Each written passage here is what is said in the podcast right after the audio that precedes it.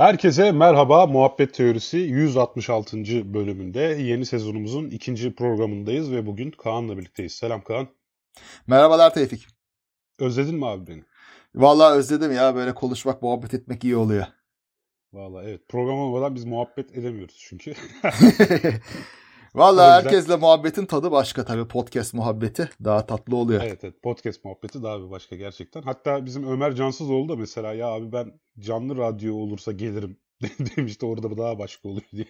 Kayıt sevmiyor. Adam canlı seviyor mesela o da. Ne tabii o da işte. mutlaka radyoda olacak falan. Demek ki herkesin bir tercihi var. evet, geçenlerde Çağrı ile mRNA aşılarını konuştuk. Sezona iyi bir giriş yaptık. Ee, bu sezonda biraz daha artık program sürelerini kısalttık. Hı hı. Çünkü uzun konuşmak biraz daha zor açıkçası. Bir de biz kendi aramızda biraz daha sistemli gitmeye 560 milyonuncu kez karar verdik. Bakalım bu kez yapabileceğiz mi? Bakalım işte me- mesele niyetine girmek. Belki beceririz bu sefer. Tabii tabii. Değil Mühim mi? olan niyet. Önemli olan niyet. Evet. Şimdi şey gördüm. Sen e, bu yaz tabii bu pandemi sürecini boş geçirmemişsin. Bayağı güzel üretimlerin var. Üretken çalışmışsın. Güzel de bir makale çıkmış gibi gördüm. E, şeyde International Journal of Astrobiology'de. E, Fermi Evet. paradoksu ve bu Fermi paradoksunun muhtemel bir çözümü olarak belki düşünce deneyi diyebileceğimiz bir teorik çalışma, teorik hesaplamalı bir çalışma yapmışsınız. E, Mehmet Emin Özel Hoca ile beraber. Evet. Bundan biraz bahsedelim değil mi bu programda? Mesela problemin ne olduğundan başlayalım. Yöntemi na- nasıl uyguladınız? Ne gibi sonuçlara vardınız? Problem mesela neydi? Ne diyebilirsin bu konuda? Ya şöyle başlayalım. Biz e, aslında sadece pandemi sürecinde değil, e, bu zaten bu yaz Olimpos'ta Gökyüzü Festivali olmadı tabii ki pandemi nedeniyle. Ama önceki Olimpos buluşmasında Mehmet Emin Hoca bana bu fikirden bahsetti. Onlar zaten bunu daha önce 2012'de, bayağı önce yani, e, Selma Belen diye birisiyle Ulusal Astronomi Kongresi'nde bir fikir olarak sunmuşlar. Yani hesaplama olarak değil. E, hali hazırda bir dedikodu modeli var. E, bu Mackie Thompson ve Daley Kendall modeli olarak geçiyor. Aralarında çok küçük farklar var. Bu dedikodu modeli temel olarak şuna dayanıyor. İşte diyelim ben bir haber öğrendim.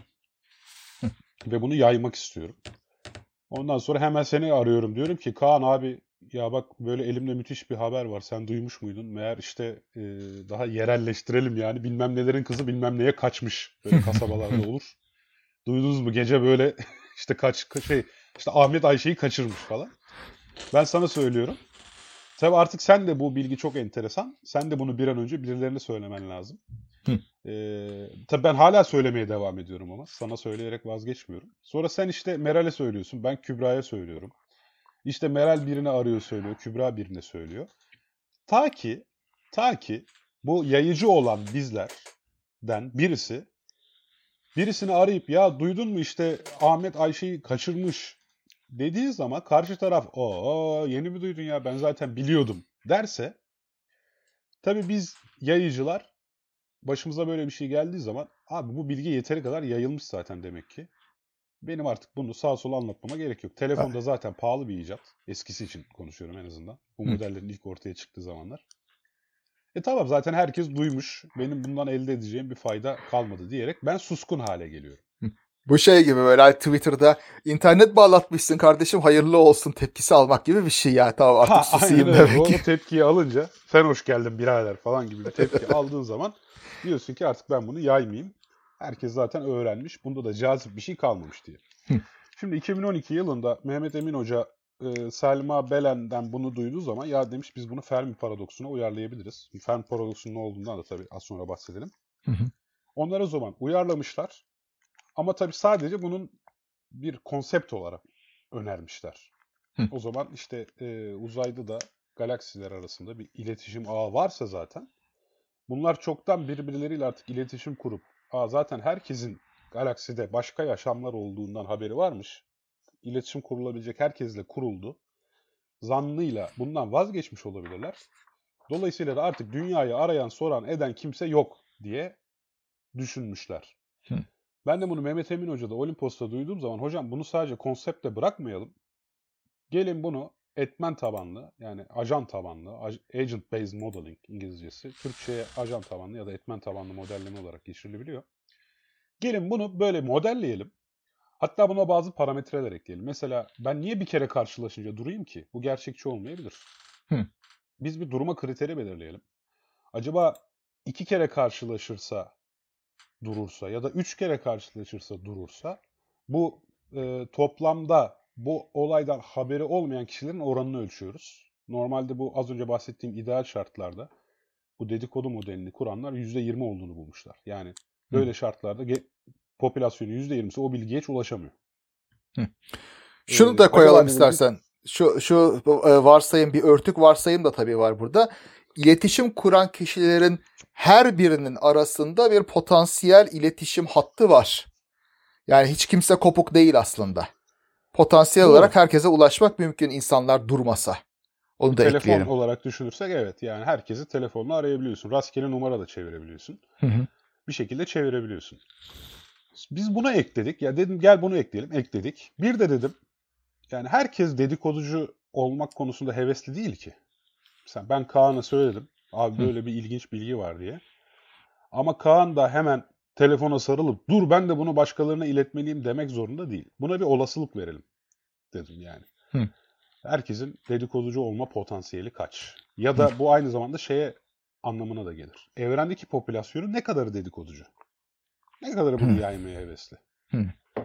Buna da dedim bir olasılık verelim ve bu farklı olasılık ve farklı duruma kriterleri altında toplamda popülasyonun ne kadarının cahil kalacağı, tırnak içerisinde cahil, ignorant diyoruz çünkü zaten şeyde de. Hı. Ne kadar Habersiz mesela. Yani habersiz, Burada- bilgisiz kalacağını e, bu şartlar altında ölçelim dedim. Net logo ile bir etmen tabanlı modelleme yaptık. Farklı şartlar altında problemi inceledik ve e, bunu International Journal of Astrobiology'ye gönderdik. İyi bir dergi. Oradan da ilk önce biz bunu letter olarak sunmuştuk. Letter olarak sunduğumuz için pek çok detaydan bahsetmedik. Çünkü ben bunu açıktan yayınladım zaten bu modeli ben. Letter'la Hı. da duyurmak istedim sadece. Hı hı. Fakat hakemden böyle şey geldi. Küfür etmiş hakem bize ya. Sana göndermiştim hatırlıyorsan. Çünkü ben letter Evet. olarak sunduğum için bazı detaylardan bahsetmedim. Hmm. Çünkü ben bunu letter olarak dizayn ettim. Adam da diyor ki burada hiçbir şey anlatmamışlar. Hı. İşte hiçbir şey anlatmadan bunu göndermişler utanmadan falan. Abiciğim yani hani orada editörün suçu var bence. Hı. Editör orada hakeme demeli ki yani bu bu bize letter seçeneğiyle geldi. Adamlar Ama- o yüzden sadece Ama fikirlerini işte açıklayıp vesile- link vermişler.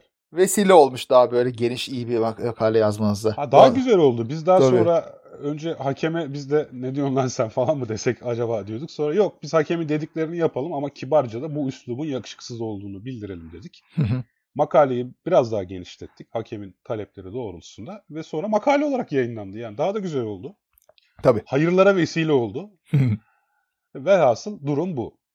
Şimdi Fermi Güzel. paradoksundan bahsedecek olursak bu bir Hı hı. paradoks mu değil mi? Aslında tartışılır. Bunun bir paradoks mu olup olmadığını tartışan makaleler de var. Ama bunun adı öyle ola gelmiş. Tam böyle radyo astronomi çalışmalarının yaygınlaştığı artık astronomiyle uzaktaki yıldızları daha iyi gözlemlediğimiz bir çağda Fermi demiş ki o zaman meşhur Drake denklemi var biliyorsun. Evet. İşte e, evrende şu kadar yıldız varsa, bu kadar yıldızın bu kadar gezegeni varsa, bu kadar gezegenin bu kadarında yaşam varsa, bu kadar yaşam olan bu kadarı radyo iletişimi kurabiliyorsa, o o zaman bizim binlerce medeniyetle ilet binlerce medeniyette e, iletişim kuran akıllı zeki varlıklar vardır şu an gibi bir yaklaşımı var. Fermi de diyor ki madem evren bu kadar yaşamla dolup taşıyor, o halde neredeler? Tabii. Niye Ya- hiçbirisiyle iletişim kuramıyoruz? Zaten bu gelmiyor? Drake bu Drake bana hep Nasrettin Hoca'yı hatırlatmıştır böyle. Ben sana borcumu vereceğim ama bak şurada otlar büyüyecek, kuzular e, kuzulayacaklar. Ondan sonra koyunlar geçecek, yünleri dikenlere takılacak. Ben onları toplayıp sana paranı vereceğim. Demek gibi Drake'in denklemi de o olursa, bu olursa, şu olursa falan gibi bir evet, şey. fazla fazla ideal. Fazla Tabii. ideal. Böyle Drake denklemi revisited tarzında bir sürü makale var zaten internette.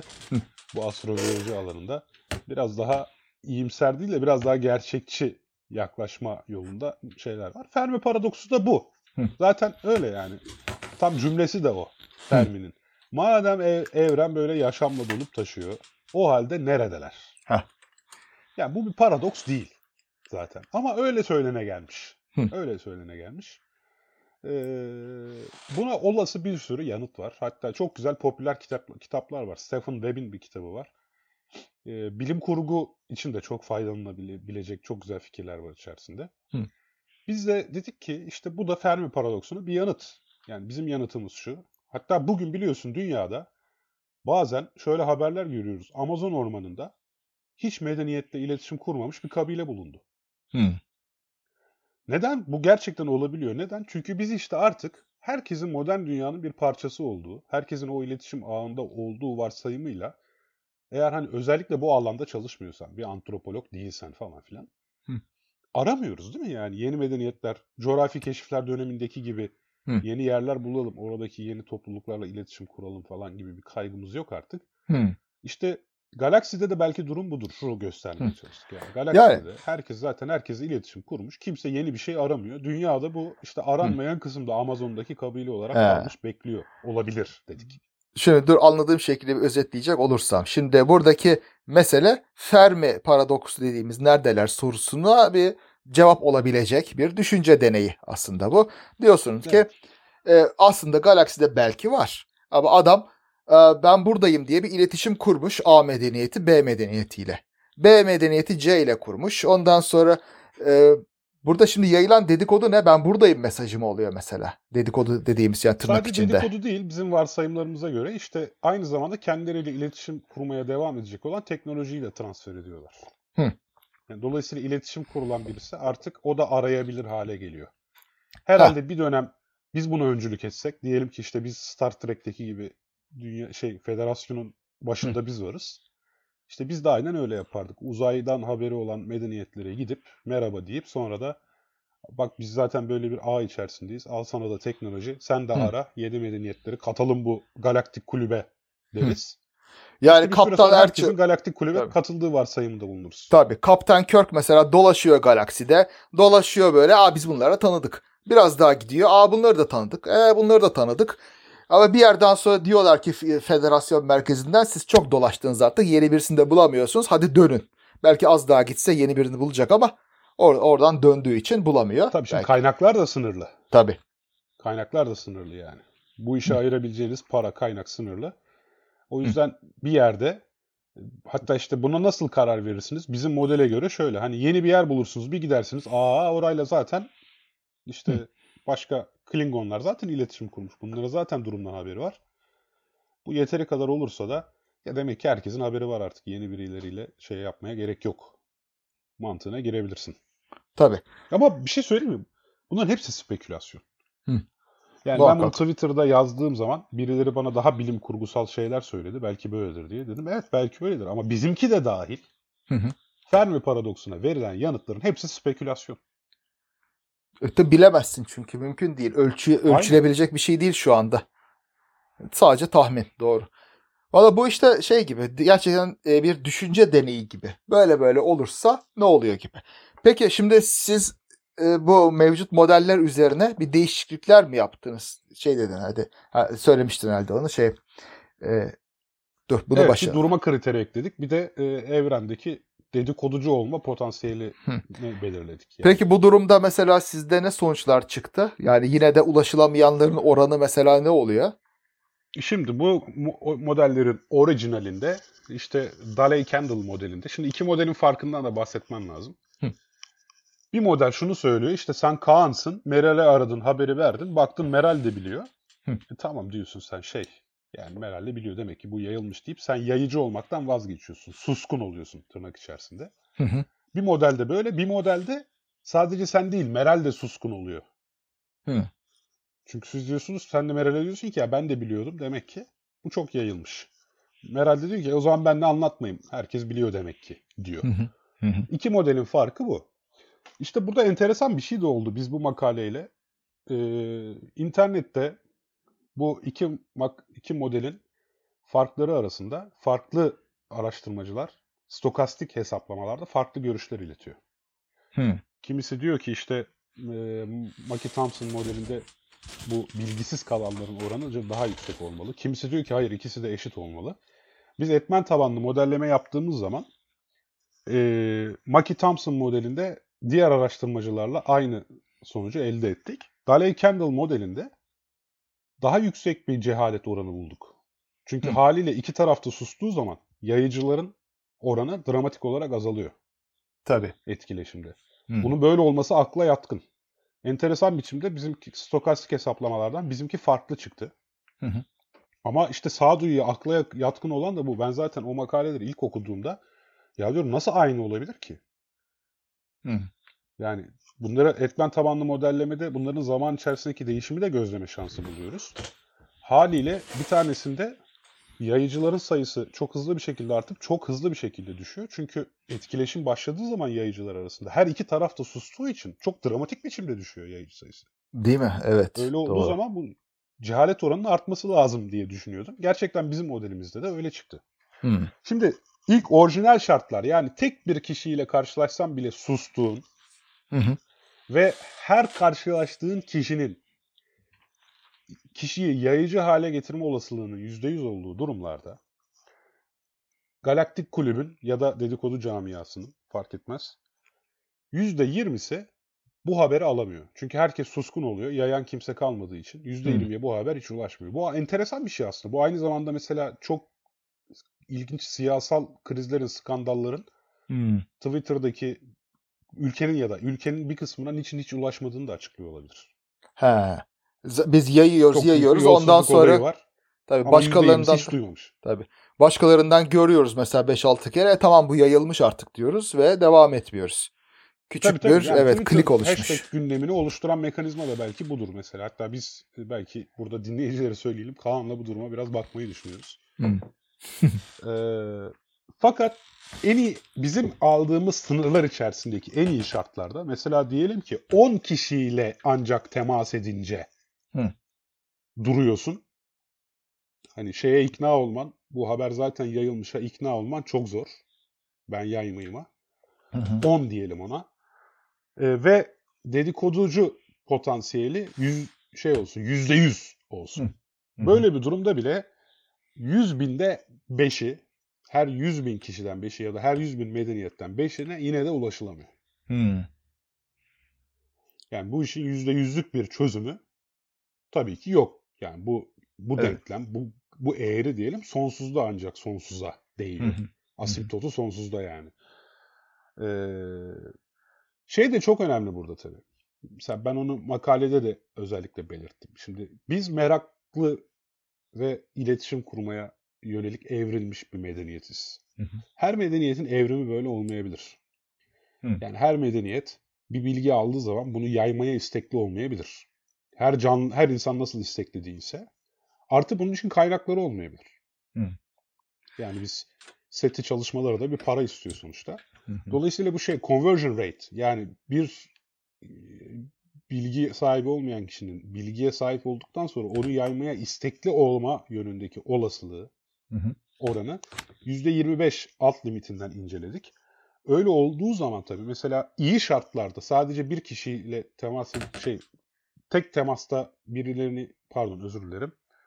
İyi şartlarda e, %25 iyi şart olmuyor tabii. Hani 10 kişi de bile durmadığın bir şartta, ha iyi şart o. 10 kişi de bile durmadığın bir şartta eğer ki temas edilenin yayıcıya dönme olasılığı %25 ise %9'u kainatın habersiz kalıyor.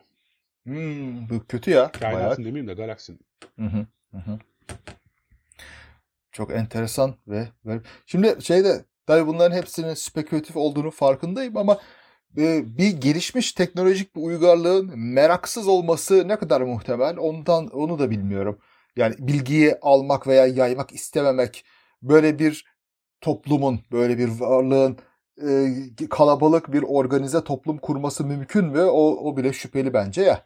Tercih etmeyebilir abi. Yani Stephen Hawking ölmeden önce demişti ya yani uzayla temas kurmayalım. Ha öyle anladım. Bir xenofobik bir Tercih şey etmeyebilir. olabilir. Sebepleri değişebilir ama hani bir şekilde yayıcı olmak istemiyorlar. Böyle bir şey gereksiz bulabilirler. Dini, kültürel limitleri olabilir. Tabii tabii. İstemeyebilirler. Kaynak harcamaya istemeyebilirler. Korkabilirler. Vesaire. Tabii hani biz oralara giremiyoruz. Oralar daha da spekülatif. Orası artık daha bilim kurgu oluyor. Çok çok.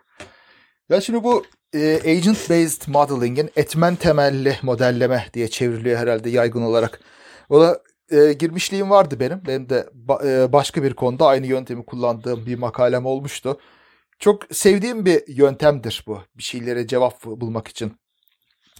Şeyin e, ve başka yöntemlerle, analitik yöntemlerle kolay kolay bulamayacağın cevapları, yani soruları sorup cevaplarını da arama imkanı da veren bir şey bu. Şimdi söz gelişi bu senin modelde, sizin modelde e, her bir uygarlığa farklı merak veya işte eşik değerleri koyabilirsin. Yani her bir şu andaki modelde herhalde herkes için işte 5 kişiyle 5 bilenle karşılaşınca yaymayı bırak oluyor. Ama belki Evet, bireye göre bir değişik olabilir. tasarlamış oluyoruz. Değil mi? Be- belli bir dağılımdan çıkan işte ortalama 5 olur da bazısı 3 bazısı 7'den sonra bırakır gibi bir şey çıkabilir. Ee, o eklenebilir yani bireylere. Başkalarının işte yayma olasılığı değişik olabilir bireylere göre farklı olabilir. Bunların hepsi etmen temelli modellemenin çok kolay bir şekilde sağlayabileceği cevaplar aslında. Bunun güzelliği burada. Tek tek bireylerden başlıyorsun. Şey oluyor, e, mikrodan başlayarak mikro davranışlardan makro ölçekteki ilginç ortaya çıkan e, davranışları, zuhur eden davranışları modellemek aslında burada işin özü. Agentlar burada hep basit. Küçük, e, temel şeyleri olan, çok basit bir şeylerle davranan, birbiriyle etkileşen ama ondan sonra bir bütün olarak sistem içerisinde e, kolay kolay tahmin edilemeyecek yani bireylerin davranışından tahmin edilemeyecek sonuçlar çıkartan şeyler. O yüzden de birçok şeye uygulanmış karmaşıklık, karmaşık sistemler modellemesinde mesela çok temel şeyler bunlar. Başka durumlarda da böyle ince ayar gerektiğinde de kullanılabiliyor. İlk aklıma gelen işte şimdi mesela bu e, senin gönderdiğin rumor modeli, dedikodu modeli aslında bir de e, salgın yayılma modelleriyle de çok paralel. Sen de söylediğin. Hatta dedikodu modelinin çıkış noktası o. Yani Tabii. epidemiyolojik bir model aslında o. Tabii. Çünkü sonuçta bir virüsün yayılmasıyla bir bilginin yayılması yine bireyden bireye geçen bir aktarım mekanizması olan olasılıklara tabi bir şey. E Şimdi mesela şu anda içinde bulunduğumuz pandemide de çok ilgilendiğimiz konular bunlar. Şimdi mesela bir salgını, bir epidemiyi nasıl modellersin? Bununla ilgili çeşitli modeller var zaten. Envai çeşit var. En temel diyeyim yani bu temelin üzerine inşa edilenler de var ama en temeli SIR modeli dedikleri. Ee, burada üç tip insan var. Bir tanesi sağlıklı ama hastalığa açık. S bu. Susceptible'ın S'si. Başka bir grup infected yani enfekte olmuş, hastalığa yakalanmış. Üçüncü grupta recovered yani iyileşmiş. Ee, sağlıklı olan Dolayısıyla da hastalığa yakalanma olasılığı artık olmayan bağışıklık geliştirmiş Evet. değil mi? Evet şu an yani bu basit modelde böyle. Her, her hastalığa bu model uymuyor ama bu basit modelde böyle. Sağlıklı insan hastalıklıya geçebilir. Hastalıklı olan e, iyileşmişe geçebilir. E, iyileşmiş ama S'ye geçmez. Çünkü artık o hastalığa maruz kalmış değildir. O iyileşmiş R olan kısım kalır. Şimdi bunu ta- e, bunu mesela nasıl ifade edersin? Birer diferansiyel denklem vardır burada. Her birinin zaman içinde ne oranda değişeceği diğerlerinin ne kadar olduğuna o anda ne kadar olduğuna bağlı. Diferansiyel denklem bu işte zamandaki değişim şu andaki değerlere bağlı gibi. Her e, değişken için 3 tane yani birer tane e, değiş denklem çıkartıyorsun. Ondan sonra bunları e, yapabiliyorsan elle çözüyorsun. Yani genellikle yapamıyorsun bilgisayara çözdürüyorsun ve bunun zaman içinde nereye vardığına gör- bakıyorsun. Mesela ne kadar zamanda hastalıklı insanlar belli bir oranın altına düşer gibi. Tabii bunların parametresi var. E, sağlıklı insanların hastalığa hastalık kısma geçme olasılığı, e, ha- hasta insanların iyileşme olasılığı gibi böyle ayarlanabilecek parametreleri var. Bir de ama bu matematiksel olarak aslında makro ölçekli bir model. Çünkü bütün bir toplumun içindeki hastalananlara, iyileşenlere bakıyorsun. Bir oran olarak bakıyorsun. Burada bireylere bakmıyorsun işte bu modelde. Makro ölçekte bakıyorsun ve bunun kolaylığı da var, zorluğu da var. Zorluk derken sa- e, sağlamadığı imkanlar da var. Kolaylığı şu, hızlı bir şekilde bunun hesabını yapabiliyorsun. Nereye gittiğini buluyorsun. Biraz basit bir pro- bilgisayar programıyla bunu çıkarabiliyorsun. Ee, ve değişik şeyler denemekte çok hızlı olabiliyor. Ama zorluğu da şu bireylere bağlı farklılıkları bunun içine yediremiyorsun. Herkesin mesela hastalığı kapma olasılığı aynı değil. Yaş farkı var, demografi farkı var, ee, yaşadığı ortam, ekonomik farklar. e, Mobilite var be eğer. Aynen öyle. Yani. Aynen öyle. O yüzden bazı alternatif modeller şu anda çok kullanılan bazı alternatif modeller bu etmen temelli modellemeyi kullanıyor. E ne yapıyorsun mesela? Diyelim rastgele iki boyutlu böyle bir şeyde uzayda rastgele dolaşan noktalar oluyor burada bireyler. Ve bu söz gelişi biri e, hastalıklı birisine yakın olduğu zaman belli bir olasılıkla o hastalığı kapıyor. Ondan sonra kendisi de etrafta dolaşırken bu şekilde e, enfekte sınıfına girmiş oluyor. Yine burada bireyler diyelim 1 milyon birey var. 3 sınıftan birinde. Ama birbirlerine yakınlıklarına göre ve rastgele hareketlerine göre bu sınıf değiştiriyorlar ve e, hepsinin birden değiştiği bir ortam olmuyor burada. Bir ortalama üzerinden gitmiyorsun. Bazısı çok gezinebiliyor, bazısı az gezinebiliyor. E, o yüzden de mesela pek çok başka ince ayarları ve realistik etkileri de katabiliyorsun. Söz gelişi bu noktaların gezdiği e, şeyleri, aralı yerlere gerçek bir şehir haritası üzerine oturtabilirsin. Bu noktalar sokaklarda geziyor olabilirler. Dükkanlara gidiyor olabilirler, evlerine dönüyor olabilirler. Metrobüse biniyor olabilirler. Aynen öyle. Bu şekilde çok daha gerçekçi bir şekilde bir salgının bir şehirde nasıl yayıldığını tahmin etme imkanın olabiliyor. Tabii bu kristal küre değil çünkü bunda da ayarlanabilecek pek çok parametre olması lazım. İşte e, e mesela kişilerin... Ya varsayımlar var. Yani Tabii. mutlaka basitleştirmek yönünde varsayımlarda bulunmak zorundasın yani. Hı hı. Tabii. Muhakkak ama bu biraz daha iyi gerçekçi bir resimde sağlıyor. Ama ne sağlamıyor? Şimdi bunu eğitmek e, yani böyle bir modeli oluşturmak çok zaman alan bir şey ve bilgisayar gücü isteyen bir şey. Bu, bu kadar gerçekçi olmasını sağlamak. Ee, öte yandan daha böyle yuvarlak diyeyim böyle makro modeller hızlı bir şekilde bir sonuç verebiliyor ve çok da yanlış olmuyorlar. O yüzden genellikle epidemi modelleyenler ikisini birden kullanmayı tercih ediyorlar. İkisinin de sonuçlarını beraber kullanabiliyorlar. Bu etmen temelli modellemenin güzelliği aslında meraklı herkesin ve eli bilgisayar tutan herkesin oturup programlayabileceği bir şey olması lazım. E, olması. Sen şimdi mesela NetLogo'dan bahsettin. Bu bu işi kolaylaştıran bir yazılım. Evet. Ama hiç buna da gerek yok. Oturup mesela herhangi bir programlama dilinde bunu çeşitli etmenlerin bir arada böyle rastgele seçilerek, birbiriyle rastgele etkileşimini e, modelleyerek bir döngü içerisinde sürekli e, işte karar vererek iflerle, while'larla falan bunu yapmak da mümkün. Çok da zor değil. Tabii tabii. tabii. Ben NetLogo'yu görselleştirmek için kullandım. Öncesinde ben PHP'de yapmıştım. Hatta o Olimpos sırasında tevfikuyar.com Taksim Fermi adresinden direkt yayınlamıştım. Çok güzel. İşte al buyur. Bunu şunun için söylüyorum. Yani bizi dinleyenler aa bunlar enteresan şeylermiş biz de deneyelim falan diyorlarsa hiç böyle ellerini korkak alıştırmasınlar.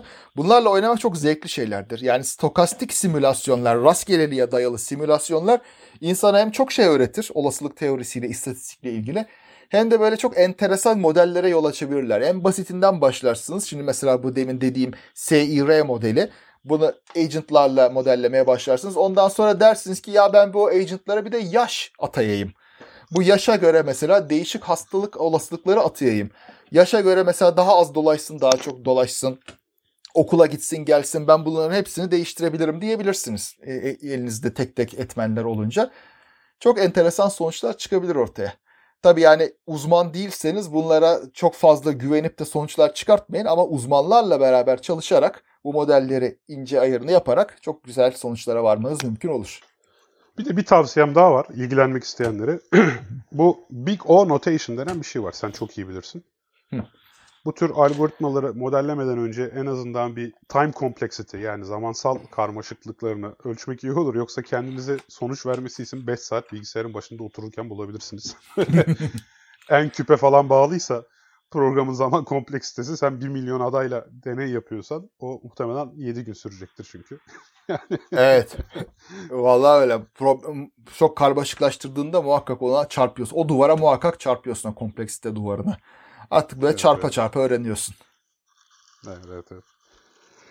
Velhasıl e, yani tabii şeyi açıklamak lazım etmen tabanlı modelleme ile ilgili e, eksik kalmasın diye söylüyorum. Mesela sığırcıkların yaptığı o muhteşem dans. Hmm. Hı hı. Mesela bunu e, bir büyük kompleks sistem özelliği olarak değil işte bireylerin çok küçük kuralları takip ettiği ama sonrasında çok kompleksmiş gibi davranışların ortaya çıktığı sistemler özellikle etmen tabanlı modelleme ile daha rahat modelleniyor. Yani aslında temelde çok daha basit kuralların yer aldığını fark edebiliyorsun. Bunun en güzeli yani karşılaşan her her nerd'ü etkilemiştir. Conway'in hayat oyunu. Evet. Yani Conway'in hayat oyunu bir grid var. Hı hı. Burada bu gridler ya açık ya kapalı. Yani ya bir ya sıfır değerine sahip bir kafes. Yani ya siyah ya beyaz karelerin rengi. İşte bu kareleri bakteri gibi düşünebilirsiniz.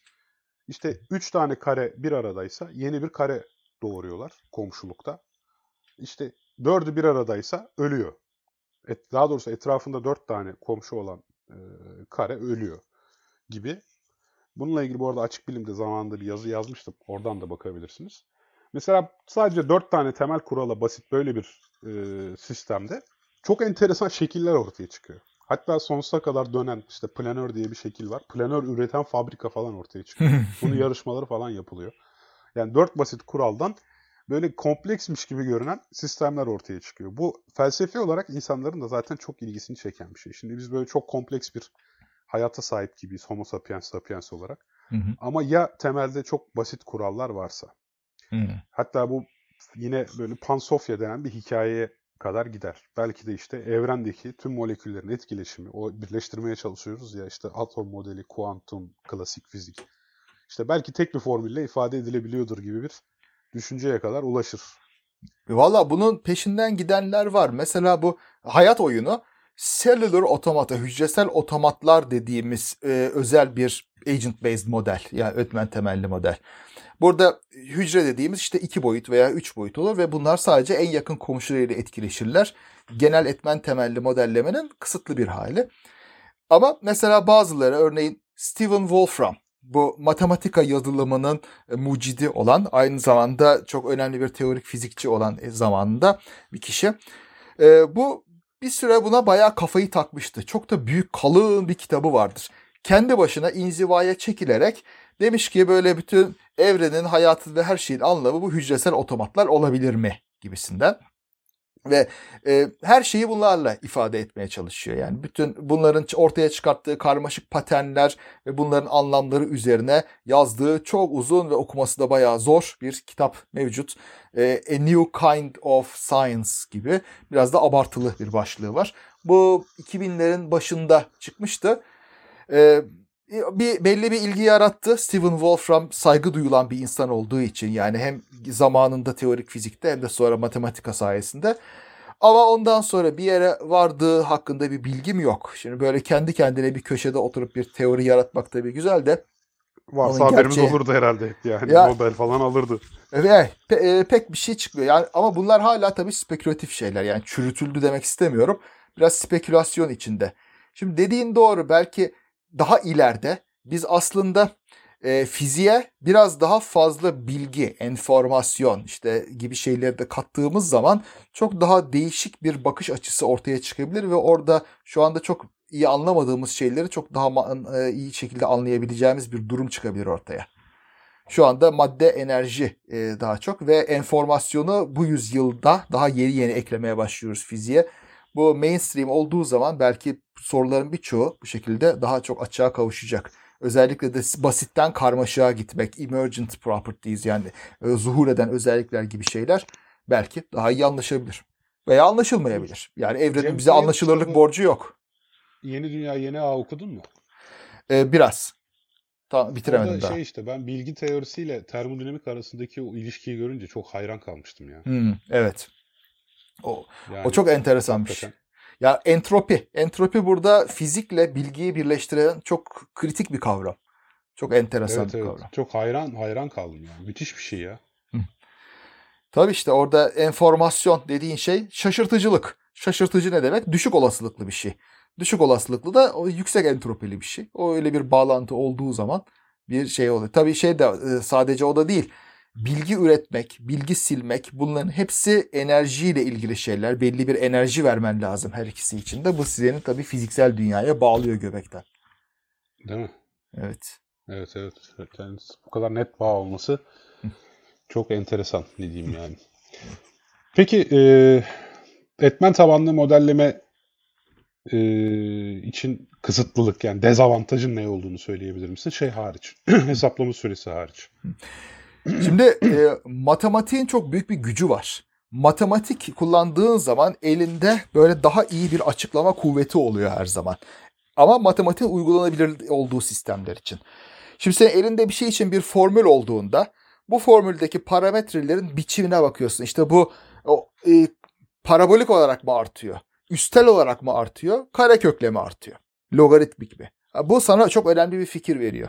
Limitlerine bakıyorsun. Ben bu parametreyi sonsuza götürdüğümde bu nereye varıyor veya sıfıra götürdüğümde nereye varıyor? Bu sana sistemle ilgili çok kıymetli bilgiler veriyor. Bu şekilde matematiksel analizin getirebildiği bir şey, içgörü var. Ama bu tabii eğer elinde matematiksel formülasyon varsa. Varsa tabii bu çok önemli bir şey. Şimdi elimizde matematiksel formülasyon olması için genellikle sistemi çok basitleştirmemiz gerekiyor. Orasını Mesela burasını buluyoruz. için benim elimde muhtemelen matematiksel bir şey yok. Ha yok. Hareketi. Şöyle olur. Yani sen onu bir şekilde bir bütün sığırcık sürüsünü bir akışkan olarak modelleyebilirsin. O akışkanın kendine özgü bir fiziği olur. Yani onun denklemleri olur. Ondan sonra bunu gerçekle karşılaştırırsın. Yani bütün fizik bir modellemedir zaten. Navier-Stokes modelleri, şey, denklemleri de modellemedir. Ee, şeyde, e, Newton kanunları da modellemedir. Ama bu çok yüksek başarısı olan bir modelleme olduğu için gerçekten çok ayırt edemiyoruz. Gerçekten ayırt edemiyoruz. Şimdi etmen temelli modelleme veya benzer stokastik modellemeler yaptığımızda bizim elimize bir sonuç geliyor. Ama bu sonuç ne kadar doğru? Şimdi bir şeyin sıfır olmasını bekliyoruz. Bize geliyor 0.1. Şimdi bu sıfırdan anlamlı şekilde farklı bir şey mi? Değil mi? İşte burada aslında biraz doğa bilimlerine ve tüme varıma giriyorsun. Yani hiçbir zaman bir şeyi tam olarak bilemezsin ya. Yani istatistiğine, istatistiğe başvurman lazım. Deneyini yaptın. 0.1 sıfırdan anlamlı derecede farklı mı değil mi? Bu deneyi tekrarlayacaksın. Mesela sıfır güven aralığı içinde kalıyorsa tamam yani yüksek ihtimal burada bu sıfırdır diyebilirsin. Ama bunu ispatlayamazsın. Matematiksel anlamda bir ispat olmayacaktır bu. O açıdan bir zaafı var. Bu açıdan işte simülasyon yaptığında e, deneysel yönteme teori, e, daha fazla yakınsın teoriye nispetle. Evet. İşte yani bu arada zaten bazı pro, pro- ama bazı problemleri işte sadece zaten etmen tabanlı modelleyebiliyorsun. Tabii tabii. Yani bazen hani çok çaren yok. benim seminerlerimde gösterdiğim. Alman şehirleri arasından daha büyük olanı tahmin etmece oyunu var. Evet. Mesela o, onu Giga Renzer Take the Best denen bir algoritmayla açıklıyor. Şimdi gerçekten bu algoritma ile açıklanabilir mi bu model diye. Hayatımda ilk etmen tabanlı modellemeyi o zaman yapmıştım. Belki hatırlarsın. R Hmm. kullanmıştım. Hı. Ee, işte rastgele bireyler yaratıyorsun. Bunlar Hı hı. şehirler hakkında rastgele bilgilere sahip. Kimisi bu şehirde havalimanı olup olmadığını biliyor. Kimisi bu şehirde bir futbol takımı olup olmadığını biliyor. Kimisi başkent olup olmadığını biliyor. Başkent olduğunu herkes biliyordu galiba ama. Hı. özellikle öyle yapıyorsun. Çünkü hani Berlin'in Almanya'nın başkenti olduğunu herhalde herkes bilir. Yani. Daha sonra bu rastgele bu sistemi çalıştırdığın zaman bu kişiler acaba eee, ne kadar tahmin etmede başarılı olurdu bu yarattığım sanal eee, Hı. popülasyon diye. Gerçekle uyumlu çıkıyordu yani. Hmm. Çok güzel. Yani evet. Ç- Pek çok şeyi aslında böyle e, istatistiksel veya olasılıksal e, soruyu bu şekilde de e, cevaplayabilirsin. Yani etmen temelli oraya varmadan önce sadece rastgele sayılar üreterek de bir şeyler çıkartmak mümkün modellemede. Ha, Monte Carlo yöntemleri Monte? Carlo yöntemleri yani e, o da mesela çok öğretici bir şeydir gerçekten de. Yapabiliyorsan tabii ki bir gerçek olasılık modeli kurmak e, çok daha faydalı olabiliyor. Dediğim gibi işte limitlerine bakıyorsun, değişkenlerin davranışına, bağımlılıklarına bakıyorsun. Bu mühim. Ama bunu yapamıyorsan da e, artık yapabildiğin kadar bir simülasyon içinde ve bunu tekrarlayarak bunun güvenilirlik aralıklarını çıkararak, hata payını çıkararak e, bir yere varmak da mümkün dünyayı anlamak için.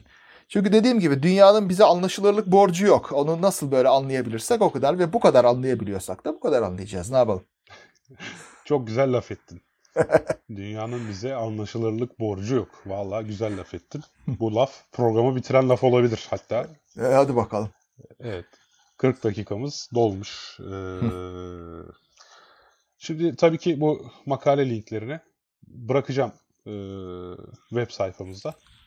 Makalenin linkini. Bir de bu Schelling ayrışma modeline tam değindik mi hatırlamıyorum ama Ha değinmedik. Hayır. hayat oyunu ve Schelling ayrışma modeliyle ilgili bir açık bilimde daha önce yazmış olduğumuz yazılar var. Bir de ben YouTube'da işte başlayıp devamını getiremediğim projelerden biri olarak net logo dersleri vermeye başlamıştım. Birinci dersin linkini koyayım.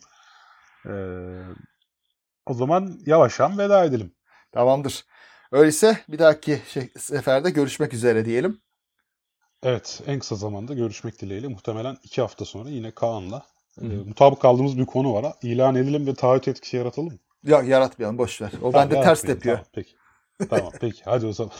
görüşmek üzere. Hadi görüşürüz. Hoşçakalın.